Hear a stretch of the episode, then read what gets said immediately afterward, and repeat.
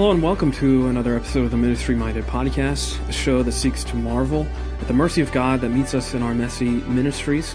Uh, I'm your host, Pastor Brad Gray. I serve as the senior pastor of Stonington Baptist Church in Paxinos, Pennsylvania. I am so glad that you've clicked play on this episode and that you're joining me with on another sort of discussion and uh, just conversation about uh, life and ministry and uh, truth and hope and grace and all those great things. And uh, we can kind of just sit down and uh, chat together uh, about what God is showing us in this present life. Um, and that's what I hope to do today. I'm just going to kind of reflect on a lot of things that have been happening lately. oh my goodness. Um, this month of August has been I hate to just overuse the term. The the term crazy busy, uh, I think, can get overused, overdone a lot of times, and I don't I don't mean to do that, and I don't even mean to pontificate about how busy I am. um, but this month has been really busy for us as a church, for us as a family. Uh, there's been a lot going on. Uh, as of right now, whenever you're listening to this uh, particular podcast this week, um, the last couple weeks I've been super busy at my church. Uh, we've done Vacation Bible School. We had an outdoor tent revival meeting uh, on the weekend. We've had a church picnic. We've had lots of stuff going on. Uh, and I'm just so thrilled that this is where we are. Um, as a church, I've been really excited that we can finally get back to being busy ministerially. uh, I coined a, a phrase a, a, couple months ago when we had a similarly sort of busy season as a church, uh, this sort of beautifully exhausting uh, sort of time of ministry. And I think that that's exactly what we've been going through lately. Beautifully exhausting. Um, I think that's what ministry is. Um, that there's a sense in which. Um, ministry can be tiresome, but there's a beauty in it because of what you're able to do and, and see and witness.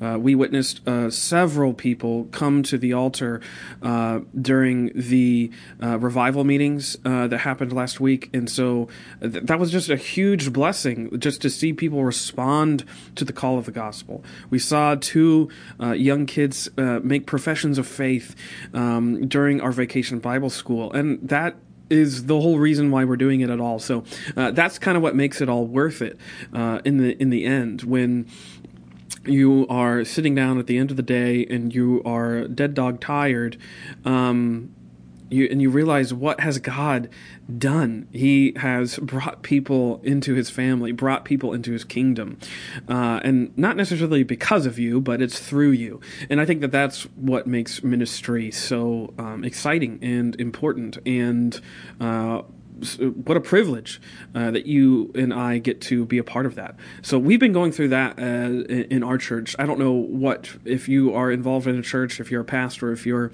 uh, just a church member, wherever you are.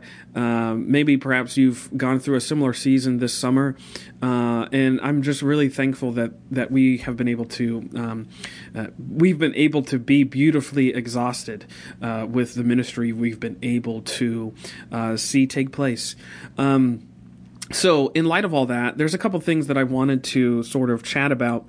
Um, I'm linking uh, in the notes to the show um, the sermons that I've been preaching recently. I'm just going to kind of briefly overview them, and you can kind of uh, investigate them further. I'm not going to do a, a super uh, in depth dive on those uh, this morning.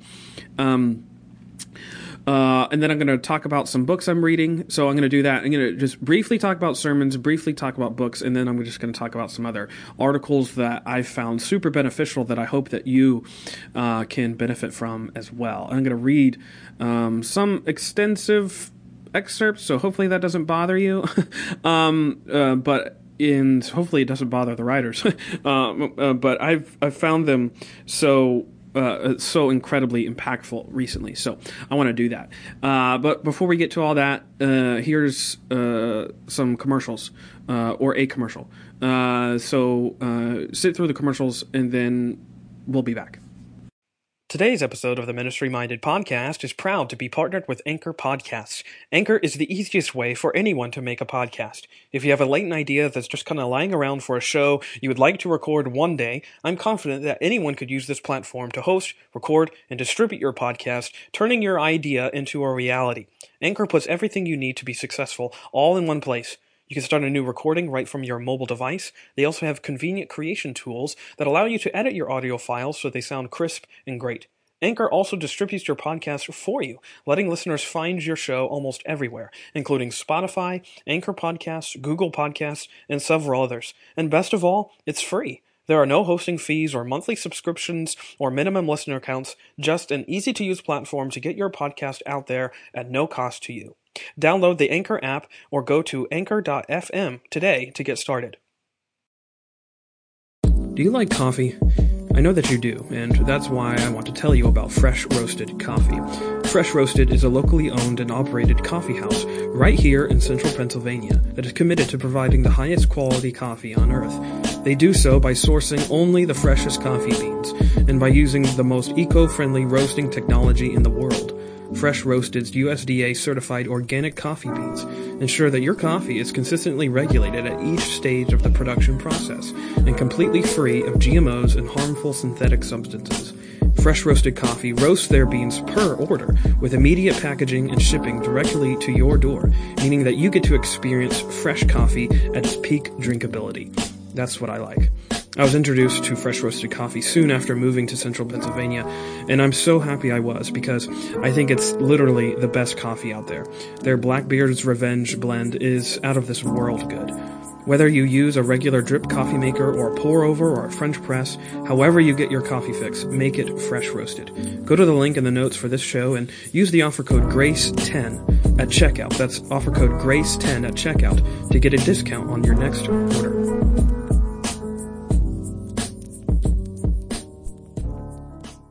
Okay, a couple weeks ago, uh, the sermon that I preached uh, at the church picnic uh, was taken from a bunch of different passages, but it was precisely uh, a, a, theme that I wanted to draw out, which is the fact that God reveals Himself and reveals His plan of redemption on mountaintops. And so uh, you can go to uh, that sermon and hear it. I think it was really impactful for me, just studying it, reading it, and just sort of seeing this theme how uh, God uses different mountaintop experiences, if you will, to sort of reveal His His strategy of salvation, His plan of redemption. Uh, and so we highlighted Mount Sinai in Exodus 19, and we highlighted um, uh, Mount Calvary in Luke 23, and we highlighted Mount the Mount of Olives in Matthew 28 and just uh, kind of walked through how the mountains reveal God's plans, God promises in the way that God pursues His children and wants to reveal um, His uh, covenant promises with them and for them. Uh, and to be sure, this is just this was a really brief overview of, uh, I think, a, a, a more in depth study that I think is necessary, which is just all of the mountains that are listed and uh, recorded in Scripture and just what happens on them. In fact, this past Sunday, uh, we'll get into this now, um, I preached on Mount Carmel and just how.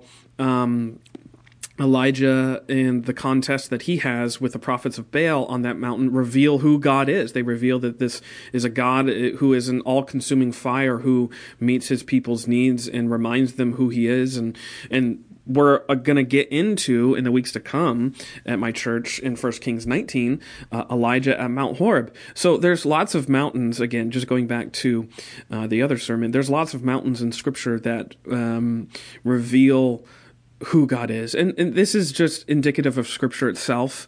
Uh, I have an essay coming out that is based off that sermon, uh, The Mountainous Gospel of God, where I go into more in depth on that, talking about the biblical patterns that kind of reveal uh, who God is. And that's, that's the pattern of Scripture uh, that each page is revealing more hues and more uh, colors, if you will, about this God of the Bible. And so this is just one of the ways that he does that. He does that through geography. he does that through people. He does that through circumstances, seasons. He does that through very much divine intervention. So there's lots of ways that God reveals himself to his people.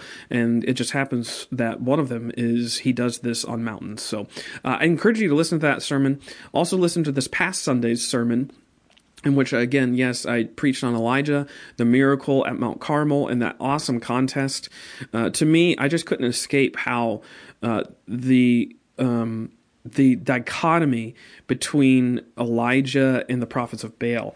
Um, it, to me, it was just so emblematic of the God of the Bible um, sort of revealing himself and those who would profess to believe in him. And so we just talked about religion. We talked about how the religion of Christianity is not a frenzied, panicked religion. It's a religion of peace and faithfulness and resolve. And, and so, anyways, we talked about those things, which I think are so mom- momentous in that particular passage. Um, and again, you may think of that passage as about the awesome miracle that Elijah calls down. Uh, I think it's more about the revelation of the God who is so present in that passage. So, really, that's the angle I took, and so hopefully that impacts you uh, as we talk, uh, uh as I talked and, and, and and preached about the nature of Christian religion from that amazing passage, uh, which is almost always. Um, cited as Elijah's sort of uh, penultimate victory. So, anyways, go listen to that. I encourage you to do that. On Friday, though, in between both those sermons, I was so thrilled with the opportunity to uh, preach at the outdoor tent revival meeting. Uh, this was something that has been building up um, in our area. Uh, this this sort of call for revival, and so uh, a local pastor friend of mine, a local ministry friend of mine. Um, got together with several other churches and um, sort of did what they could to put on a tent revival and um, see if we could get people to come and get people to um, um, just come and hear the word preached, hear Jesus proclaimed. And so I was thrilled to be able to preach on the Friday sermon. I preached from Mark chapter 10 and the rich young ruler and just about the uh, how uh, strong the message of the gospel is that um, you can't get into heaven with by your perfection. Uh, you are the only way we get to heaven is by the perfection of another, and I think that's really what that passage is showing and saying. And uh, I, I, I hope that uh, many people were impacted uh, through that particular message, and that the truth of God was revealed. I'll tell you a little story. I was incredibly nervous for that particular sermon. I'd never really preached an outdoor sort of tent meeting before. I did a couple weeks ago in July. That was a much smaller venue. Uh, this one was much uh, sort of bigger in terms of its scope and its intent. Um, no pun intended. Um, but I was incredibly nervous going into that particular evening. And man, I just prayed so hard um, before I walked up to deliver um, that message. And I think what shows, I don't mean to sort of uh, brag about myself. I'm not. I'm, I'm, not meaning that at all. Hopefully, that's not coming across by what I'm saying. But I don't think I've ever preached a sermon where I felt more um, in line with the Holy Spirit. Um, and really, I it was such a powerful moment. I was so dependent on the Holy Spirit that I don't I didn't preach as long as I nearly expected to. I, I expected to preach much longer. I, I preached for only, you know, maybe about 25 minutes. Um, but I was just I just felt really full. I just felt really uh, empowered by the Holy Spirit during that that time, and I was just I was blown away by just what what God it, and that seems so silly. Um, that I was blown away by what God can do through a Holy Spirit empowered, uh, uh, empowered uh, preacher. But that's what was happening. Uh, I just was so full And I was so thankful that I was able to do that. Just get up and preach about Jesus. That's that's more than I ever want. I mean, that, that, I should say it probably better. That's all I ever want is I just want to preach about Jesus, and so that's what I was able to do. So go listen to that too. Hopefully you'll you'll find that beneficial and uh, you'll find that really encouraging. Uh, I hope at, at least. Um, uh, so yeah, go listen to those sermons. Um, thank you for listening and for any sort of notes of, of encouragement and blessing that you found through uh, those sermons as we reflect on them, and uh, hopefully you can keep finding those beneficial in the days to come. Uh, I'm reading two books. Well, I'm reading. I'm reading a lot more than two books, um, but I want to highlight two books uh, that I'm going through one that I finished. So I finished The Christ Key, which I'm going to link. This is Chad Bird. He writes for 1517, which I'm really thankful to write for 1517 too. Um, but uh, he wrote this book all about how Christ is the key, if you will, to unlocking the Old Testament and lo- unlocking its understanding, unlocking its hermeneutic, unlocking how to make sense of some really weird passages.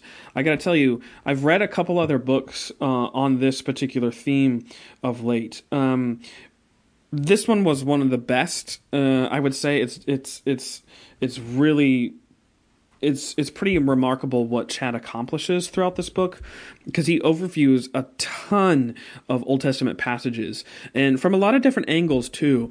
Uh, he approaches it, you know, from uh, type like you know, uh, talking about types in the Old Testament to talking about metaphors to talking about allusions to talking about fulfillment and prophecy and all those sorts of things, and just shows how the Bible is is layered with Christ and that there's uh, a ton um, excuse me while I get the other book, uh, a ton of different layers to how uh, Christ reveals or how God reveals His plan of redemption. Kind of going back to what we were talking about about the mountains. Um, th- that's very much uh, something that Chad mentions in his book, just the layers of revelation in God's book of Revelation, which is the Scriptures. So, highly recommend the Christ Key. It's it's granular it's in depth, and he talks about a ton of scripture, but he does it in such an accessible way that I don't think you'll be turned off by by how he doesn't even get academic. I shouldn't even say that. He gets he just gets uh, scriptural.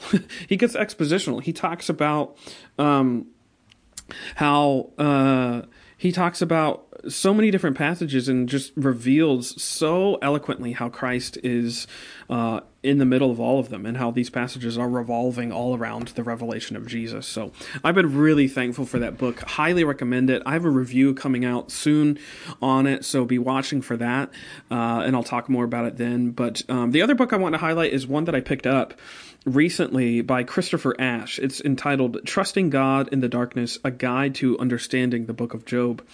And really, this is a, a, a condensed version of his larger book, um, which I'm trying to find what it's called. Yeah, he has a full length. Com- Christopher Ash has a fuller commentary called Job: The Wisdom of the Cross, um, and this is a a much smaller sort of overview uh, talking about just sort of how to understand the troubled subject matter of the book of Job. If you've ever read Job, it, there can be either confused interpretations or I would say too simplistic interpretations of the grief and the trauma and the suffering that happens throughout that book. And so Christopher Ash sort of takes that approach and says we need to sit in the grief that Job is sitting in and sort of seek to understand um, and seek to get into his shoes, if you will.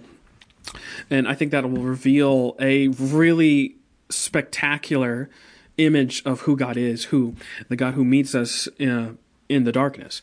And so uh, I, I, found it to be super informative, um, very very readable.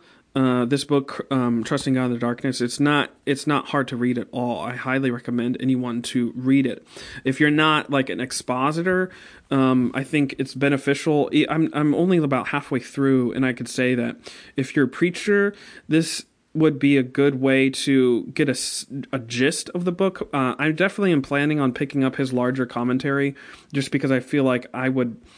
Um, use that perhaps a little bit more if I was doing like a sermon series, but this is a good book to read if you're just trying to get like the gist of something, if you will. So, anyways, uh, I want to highlight that book because it's been really impactful to me lately. So, trusting God in the darkness. There's a link in the notes uh, for for that book too. So make sure you pick that up. Um, okay, so what has been helpful uh, for me? Uh, I want to talk about two different articles that sort of talk about deconstructionism, but I think they also have similar themes to this idea of sensationalism. And I'm gonna get, I'm gonna, I'll, I'll, I'll hopefully connect all those things in a moment. But I wanted to say that I don't feel compelled. You know, there's a sense, there's a, um, there's I would say a trope, uh, a trait in a lot of online writers, bloggers, thinkers, if you will. And I don't consider myself like a thinker or philosopher in any sense of the term. I'm just a preacher who has a blog because I have to think out loud somewhere. Um, I don't feel compelled always to get a an article out about the topic at hand. Um, I think there's sometimes where I get into that mode and I have to really discipline myself and remind myself that I'm not a articulator of the times. I don't have to look at the headline news and apply it to the Bible or apply the Bible to it in a way in which I'm always coming out with a new think piece about whatever is you know hitting everyone's news feeds. I think there's times where I've done that and perhaps you can go back in the archives of this podcast and even you know point out to the ways that I've done that. And you know, I, sometimes I do it because I feel compelled to. Um, other times I don't do it because I don't. um, I, I say all that to say I don't feel compelled to write about the situation in Afghanistan that's currently still going on. Um, there's a lot of different things we can go uh, about that particular subject, subject, all of which I think would just make us perhaps frustrated, make us perhaps grieved, and rightly so. The task of articulating um, Christian faith uh, regarding the Afghanistan debacle has already been taken up by several others who are way more eloquent than me, so I don't feel particularly compelled to comment on it. Um, I do just want to say number one, pray for the kingdom of God in Afghanistan. I think one of the things that's been so impactful for me lately is just this whole notion that the kingdom of God is not just here with me in Stonington Baptist Church in Paxinos, Pennsylvania. Yes, definitely we are an outpost of that kingdom. I think that's what's amazing is that we as the local church as we are functioning as the local church preaching the word uh, uh, sort of participating in um, the sacraments and we are seeking to disciple other people and baptize them into the kingdom. We are functioning as a kingdom outpost but the kingdom does not stop on us the kingdom is huge. The kingdom is large. The kingdom is vast. The kingdom is global. God's church is a global church. Yeah, there are local assemblies of that church that meet local people's needs, but the church universal is one that God has his eye on, that Christ has a, a, has his hand on. And he has his hand on the church in Afghanistan too. And I think what's needed now more than ever is the prayers of God's people to, number one, remember that there's grave suffering and persecution happening in in places that we don't consci- consciously think of. There is a lot that's that happens in our world that we often don't reflect on because we're too busy or that it doesn't really affect us. And yeah, shame on us. Uh, we don't often think of the persecution that happens on the other side of the world, but uh, now more than ever, pray for our brothers and sisters in Christ who are going through persecution. so many people wanted to say that the Church of America was persecuted, and you know, to I, am not going to get into that. The the politics of what's happened in this pandemic can be construed as persecution. Um, I, that's for another time. That's for another discussion. I would say what's happening right now in Afghanistan is what we talk about when it, when the the per, the church is persecuted, people fleeing for their lives because of what's going on over there in the Middle East. And so, pray for your church. Uh, pray for your brothers and sisters that um, are redeemed by the same blood of Jesus that you are. Uh, yes, you've never met them, you've never fellowship with them, but they are your brothers and sisters in Christ. Um, so uh, I'm not going to address the politics. That's beyond my purview. I'll say this though. One thing that has struck me more than anything else is that when situations like this happen, when events that occur on a global scale are happening right in front of our very eyes and we see them uh, we're in, in, in the moment we can feel as if this well let me just say it this way. Uh, so a couple of weeks ago a while ago i wrote a, a, an article on my blog called camouflaged sovereignty and concern for god's word i'm linking it in the notes because uh, number one i think it's very relevant to where we are uh, even still now it was an article that was born out of my studies of first and second kings which again i'm currently examining on Sunday mornings. But in that piece, I wrote the following sort of um, sentences. I wrote this quote: "Far too often." We sensationalize our times as though we're living in the most crucial moment in the history of the world. And if we don't get this right, we are spelling the ruination of our entire human race. Christians are especially prone to this attitude, as if the establishment of the heavenly, heavenly kingdom is riding on our shoulders. In short, it's not.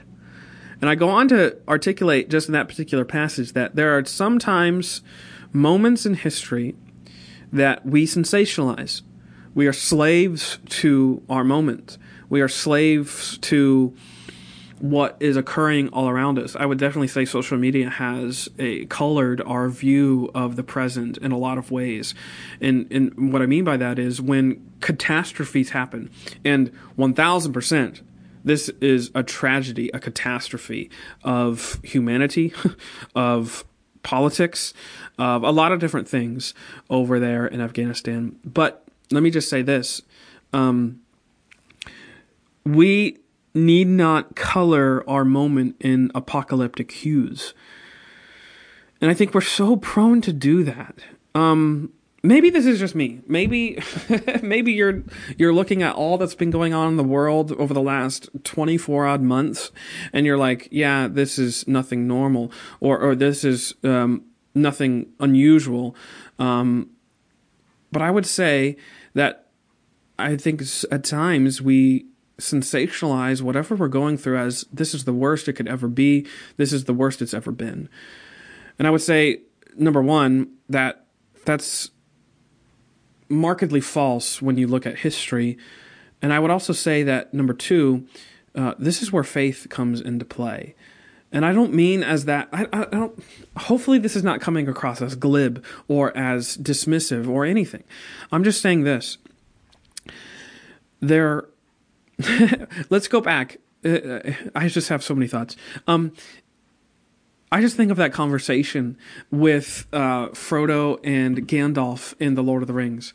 And let me see if I can pull it up really quickly because um, I just love how he speaks in that moment. So this comes from the, the, the book The Lord of the Rings, uh, The Fellowship of the Ring, and this is in um, Frodo and Gandalf's conversation, and they're talking about the ring. They're talking about you know all of those things that are happening about this ring. The movement of evil the the the progressive sort of state that evil has now come to to uh, to sort of uh, occur in Frodo's lifetime. And Frodo complains quote I wish it need not have happened in my time said Frodo. Meaning he doesn't he wishes with all of his might that the ring that this this really bad thing that has happened in his lifetime didn't happen in his lifetime and then Gandalf gives a, a sermon.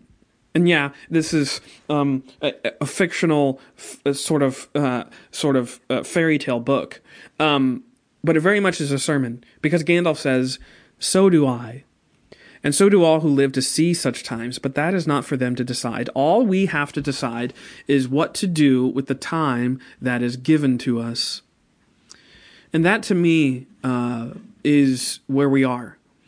Um, in history, in our present moment. We don't get to choose the time that we get to live. Um, um, we don't get to choose where, where, what moment of history we get to that we have to live through. God is the arbiter of the times, not us. Uh, we, as Gandalf says, just have to decide what we're going to do with the time that's given to us. I say all that to say um, don't sensationalize our moment as if this is the end of the world. Maybe it is. I don't know. People have been thinking for ages that we are living in the end times. And I would say we definitely are in the end times. Where we are on that timeline, I have no idea. And I cannot tell you exactly where. And I would say if anyone wants to claim where we are on sort of the timeline of the end of all things, they are grossly mistaken. Uh, no one knows. Again, Jesus never gives us uh, the insight to say this is when things will happen and how they'll happen. The apostles repeatedly ask Jesus for the timing of the end of all things, and he says over and over again, That's not for you to know. What is your duty? Watch and pray. Go to Mark 13. Go to Matthew 24. Go to Acts chapter 1. What does he say to them? Be my witnesses. Watch and pray. That's what we are given to do in this particular moment, in this particular time. Um, I would say it's easier said than done. Um, because, and what I want to get into now is it's not just what we see on the world scene. So we hear about wars, rumors of wars, you know, the quote from Matthew 24 in the Olivet Discourse. We hear about uh, all the political scandal, but it's even within our own sort of Christian body, if you will. Um, you hear about people falling away. You hear about people deconverting. You hear about this new notion of deconstructionism. We sensationalize our moments precisely because we feel this pressure that, you know, the world is ending, the church is fracturing, and everyone is going their own way. And I, this is the theme of a recent essay by Samuel James. Uh, he wrote entitled The Rot of Evangelicalism Doesn't Need Deconstruction, It Needs Church History, which, again, what first of all is an amazing title, but also listen to these words uh, because I think this this goes to you know what's going on on the world scene with politics and and, and uh, global economies and uh, wars and all that kind of stuff. It speaks to um, what we need in, in that sphere but I think also it speaks to our sphere in the church as well. So listen to what Samuel writes. He says, quote, one of the things that puts, excuse me, quote, one of the thing that most puts the church out of step with the modern spirit is that it has an intractable rear facing nature. When I say the church is rear facing, I mean that Christians are radically historical. We are constantly looking back 2,000 and 3,000 years to see how the acts of God reveal him. We are constantly confessing the person and work of someone who lived in antiquity. We are constantly reciting creeds and confessions that were written hundreds and even thousands of years ago. If there is any lesson whatsoever to learn from the history of contemporary evangelicalism, it is that the health of both an individual Christian and a church directly depends not on radical novelty, but on radical continuity with the past. When we pause the tyranny of the present moment and reflect on God's work through his people throughout the ages, we are forced to see realities that will constrain us in ways that promote faithfulness and cut against our worst tendencies. To the extent that we silo ourselves in the tyranny of the moment, not only will we fail to build up consciences to remain faithful in the chaos, we will almost certainly lend our hand to the novel devices and strategy, strategies that mean well but will land us right back where we started. End quote. This is, this to me is so, so entirely poignant what Samuel's talking about. This idea that we walk into the future backwards, facing facing backwards. We are constantly looking back to the cross as a way to describe and, and, color our present. We don't look to the future in fear and worry and frenzy and panic. We look to the cross and realize, and I would say, we look to the cross and the empty tomb, Jesus' passion and death and resurrection. And we realize and we recognize in faith how that colors and affects our present. That's what he's getting at when we when he says that we keep looking back two thousand years ago to help us administer uh, and and manage the present. And I think um, all of this uh, this comes to a head with this you know supposed emergent church movement that happened, and I think that has kind of fallen away, uh, which was entirely pitted as a, a, a response to the failures of the church's past by being just another uh, sort of movement in the long list of those who were sort of bent on momentary solutions uh, for the church's longevity, if you will. Uh, that's really how you could describe the emergent church. It was it was something that was m- meant to be a response to the past by focusing on the problems of the present, and actually, as Samuel says uh, we we don't that's that's not how the church functions. The church functions by constantly going back to what God has accomplished in past history and saying it is just as true now. And actually, this is what Samuel continues to write, and he says, quote, The emerging church was itself an attempt to reconstruct a decrepit evangelicalism. It ultimately became part of the problem. Why? I believe one answer is that the entire movement was based on a story it told itself about the unique demands of the times. Instead of being rear facing, it was front facing, trying to solve problems by finding novel solutions and asserting a unique rather than shared character. And now, in 2021, we are all captive audiences to our dramatic podcast about how the emerging church's most famous and successful pioneer became himself what we are calling part of the unprecedented problem. There's a better way, Samuel continues. Evangelicals who are broken by the sinful betrayals around them should not look not to deconstruct, but to connect, to see their story and the story of the church historic. We should not commend people's blowing up of their faith. We should commend a clear eyed embrace of the faith that has been assailed from within since ancient times. And we should insist on understanding our story in 2021 as part of the wider story of the church. We should be rear facing, not insisting on the uniqueness of the times or the unprecedented unprecedented nature of our challenges, but on the commonality of these experiences and the repeated, proven faithfulness of God through millennia of them. End quote. This, this is exactly what I was trying to get at and saying when we sensationalize our moment, we are uh, at that particular time sort of jettisoning God's faithfulness in the past and saying that this moment is so unlike any other time in history, that God has never seen something like this, that the church has never endured something like this. When in reality, what we can say is that with a rear facing faith, we understand that there is a faithful providence of God that is unperturbed by the times, that is un, uh, unmoved by the the grief of our present moment. I, this this is so important. Uh, on a granular level, the podcast that Samuel was referring to, by the way, is that recent Christianity Today investigative podcast entitled The Rise and Fall of Mars Hill, which chronicled the very troubled legacy, as you might know, of Mars Hill Church and its very notorious pastor, Mark Driscoll, who famously fell away and, you know, he, he started other churches, um, uh, for the record. But um, it's, I, I have a love hate relationship with that podcast, by the way. Um, because there's a lot to glean from that show. Um, which presented a lot of harsh realities of of of how a, a, church and why a church like Mars Hill fell so quickly and publicly and scandalously, if you will. But um, that show definitely had a particular bent and bias, um, and I would say.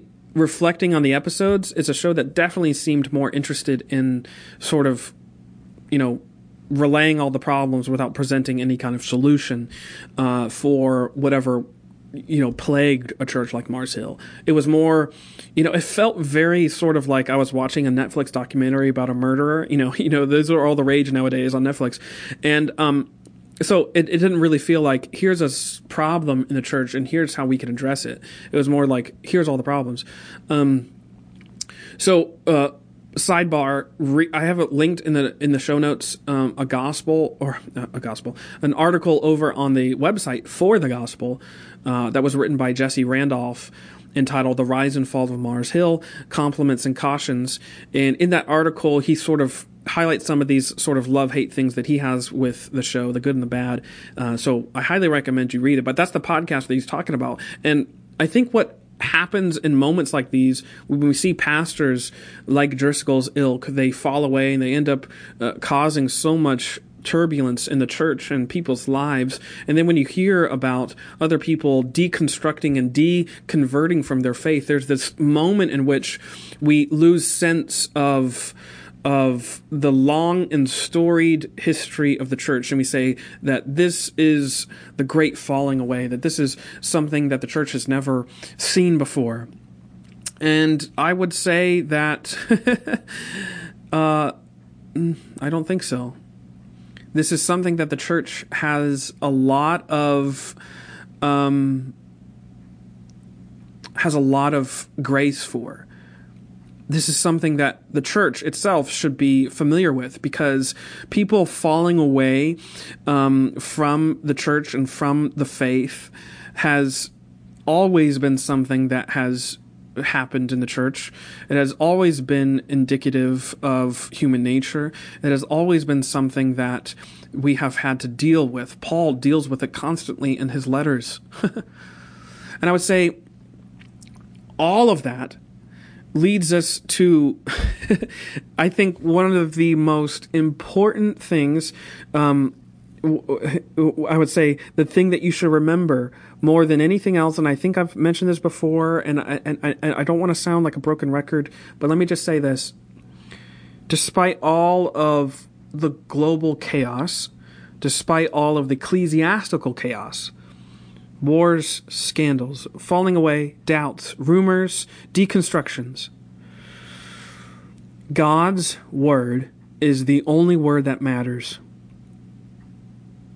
That, I think, is what is so indicative of these movements of deconstructionism, of sensationalism, of saying that you know this is the apocalypse and all those sorts of things is an abandonment of God's word. And I would say again God's word is the only word that matters. If you have been feeling so perturbed so unsettled so displaced so disillusioned by the news by the scandals that have just weighed heavily on the church. Go to the Word.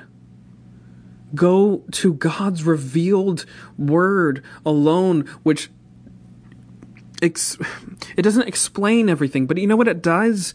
It gives us hope and glory. It gives us certainty. It gives us resolve. It gives us peace. When all else falls away, God's word is steady and sure. Hebrews 6:19 calls it an anchor for the soul.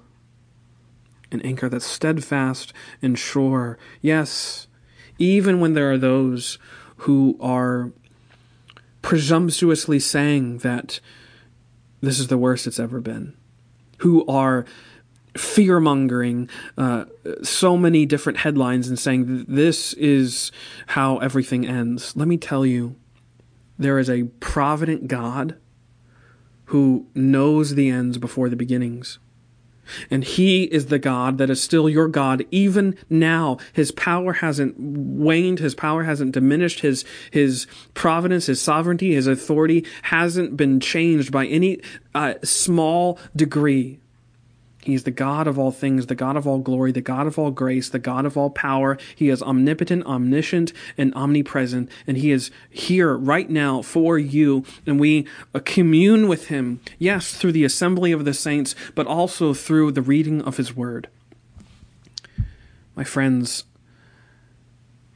go to the Word, the Word of God, the Scriptures because that's the only word that matters. No one else's does. Not even my words that are coming through to you now through this podcast. they don't matter nearly as much as what God's word says. Let God God's word alone be your be your boast, be your glory. Thanks so much for listening. This has been the Ministry Minded Podcast. I hope you've been blessed and encouraged by this show. If you haven't already, subscribe to the Ministry Minded Podcast. You can do that wherever you find your podcast or like to listen to them. Uh, thank you, as always, for your comments, for your support, for your uh, notes of encouragement. I will see you on the next episode. Have a blessed day.